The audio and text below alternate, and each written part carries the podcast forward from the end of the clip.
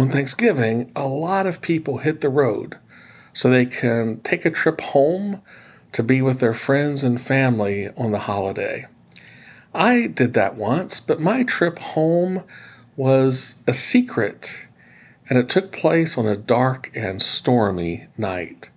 And when it was all over, it reminded me not only of Thanksgiving, but of a certain kind of special love and a wedding supper that I will attend someday in the future. I wonder if you'll be there too. This is Where's God? Finding Him in the Small Stuff. And I'm your host, Greg McCollum. I'm going to tell you a story, a story that will inspire you and help you move closer to God through the small stuff in your life. A story to give you a glimpse of God that will surprise you with its simplicity and amaze you with its message.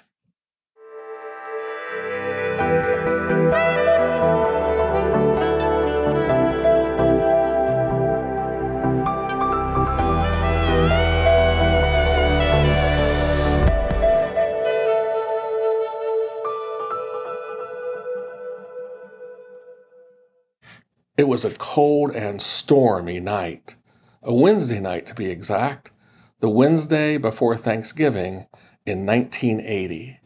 It was my first big holiday away from home after graduating from college, and I had big plans, secret plans.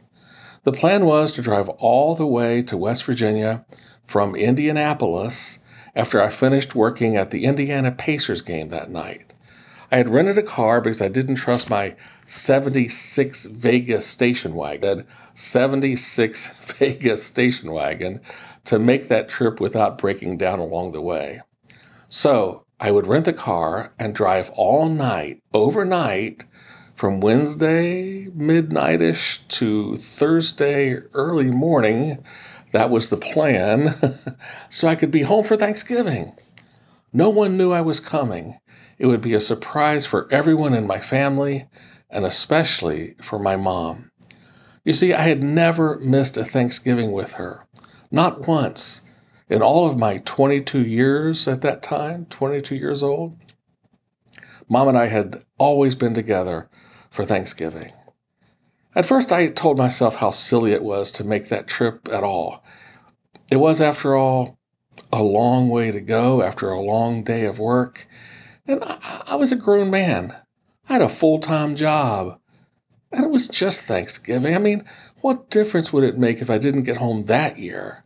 So what if I wouldn't see my mom just this once?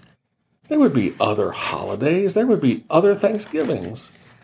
It was too far to drive so late at night. I'd be too tired. It might even be dangerous on the road, considering my sleepiness along the way and I'd be fine staying at my apartment by myself for Thanksgiving. Come on. But the more I thought about it, the more homesick I got. Not that my mom was a great cook exactly. I mean, she could cook a good meal, don't get me wrong, but for my mom, cooking was more of a hit and miss proposition. There were times giving turkey melted in your mouth, but there were other times when the bottoms of the rolls were black. The mashed potatoes were stiff. The pie was still frozen because she had forgotten to take it out of the freezer. you never knew from one year to the next which Thanksgiving food would hit the table. But it didn't matter. I wasn't going home for the food. I was going home to be with my family. I was going home to be with my mom. So, yep, sometime around midnight on that Wednesday night before Thanksgiving in 1980, I headed home. And it really was a cold, cold, and stormy night. I was fine for an hour or two, but eventually there was no way I could keep my eyes open.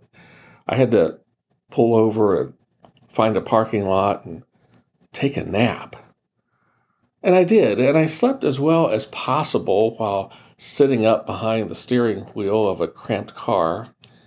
But eventually, that car got cold. freezing. so I had to turn on the engine and turn on the heat and let the car run until the air warmed up again. Then turned off the engine and fell back to sleep until I could rouse myself to drive a little bit farther along the way. And that pattern repeated itself more than once that night. Drive, get sleepy, stop, sleep, freeze, run the car and warm up, sleep again, drive again, and repeat. finally, oh my gosh, finally, sometime in the middle of the morning on Thanksgiving Day, I pulled into the driveway at mom's house. She was in the kitchen when I got there, and she saw me drive up. I could see her looking out at me from the kitchen window. And it was then that the most unusual thing happened, something that I had not expected at all. For some reason, she didn't seem surprised to see me. I mean, this was supposed to be a secret. this was supposed to surprise her. I mean, she was happy that I made it home, of course, but she didn't seem the least bit shocked by it, or surprised by it, or taken back by it. It was almost as if she had expected me to be there. As I looked, this was my home. This was my family. This was where I belonged on Thanksgiving. This was the only place in the whole world where I could find a special kind of love the love of my mom, unconditional love. The kind of love that says, I love you just because you are my child. I think mom knew that I couldn't stay away that Thanksgiving because that kind of love is just too precious to miss. And someday there's going to be a great Thanksgiving meal in the presence of Jesus. Actually, in the Bible, it's called a wedding supper, but it's basically the same thing. John writes about it in the book of Revelation. He says, Then I heard what sounded like a great multitude, like the roar of rushing waters, and like loud peals of thunder, shouting, Hallelujah! For our Lord God Almighty reigns. Let us rejoice and be glad and give him glory. For the wedding of the Lamb has come, and his bride has made herself ready. Fine linen, bright and clean, was given her to wear. Then the angel said to me, Write, blessed are those who are invited to the wedding supper of the Lamb. Do you want to be invited? You have been already. You were invited the very day that Jesus died on the cross for you. If you want to be there, you don't have to drive for hours and hours on a cold and stormy night. All you have to do is accept Jesus as your Savior. What waits for you is a wonderful time of precious, unconditional love because you have come home through faith in Jesus Christ. What waits for you is a love from God that says, I love you just because you are my child. After all, where else would you rather be? This concludes today's episode of Where's God? finding Him in the small stuff. Did you know when Jesus was preaching and teaching, He never used words like justification, sanctification, glorification. He never used words like those to describe Himself, God, God's Word, salvation, heaven, or eternity. Instead, when Jesus talked about theological concepts, he talked about the small stuff of life. We call them parables today.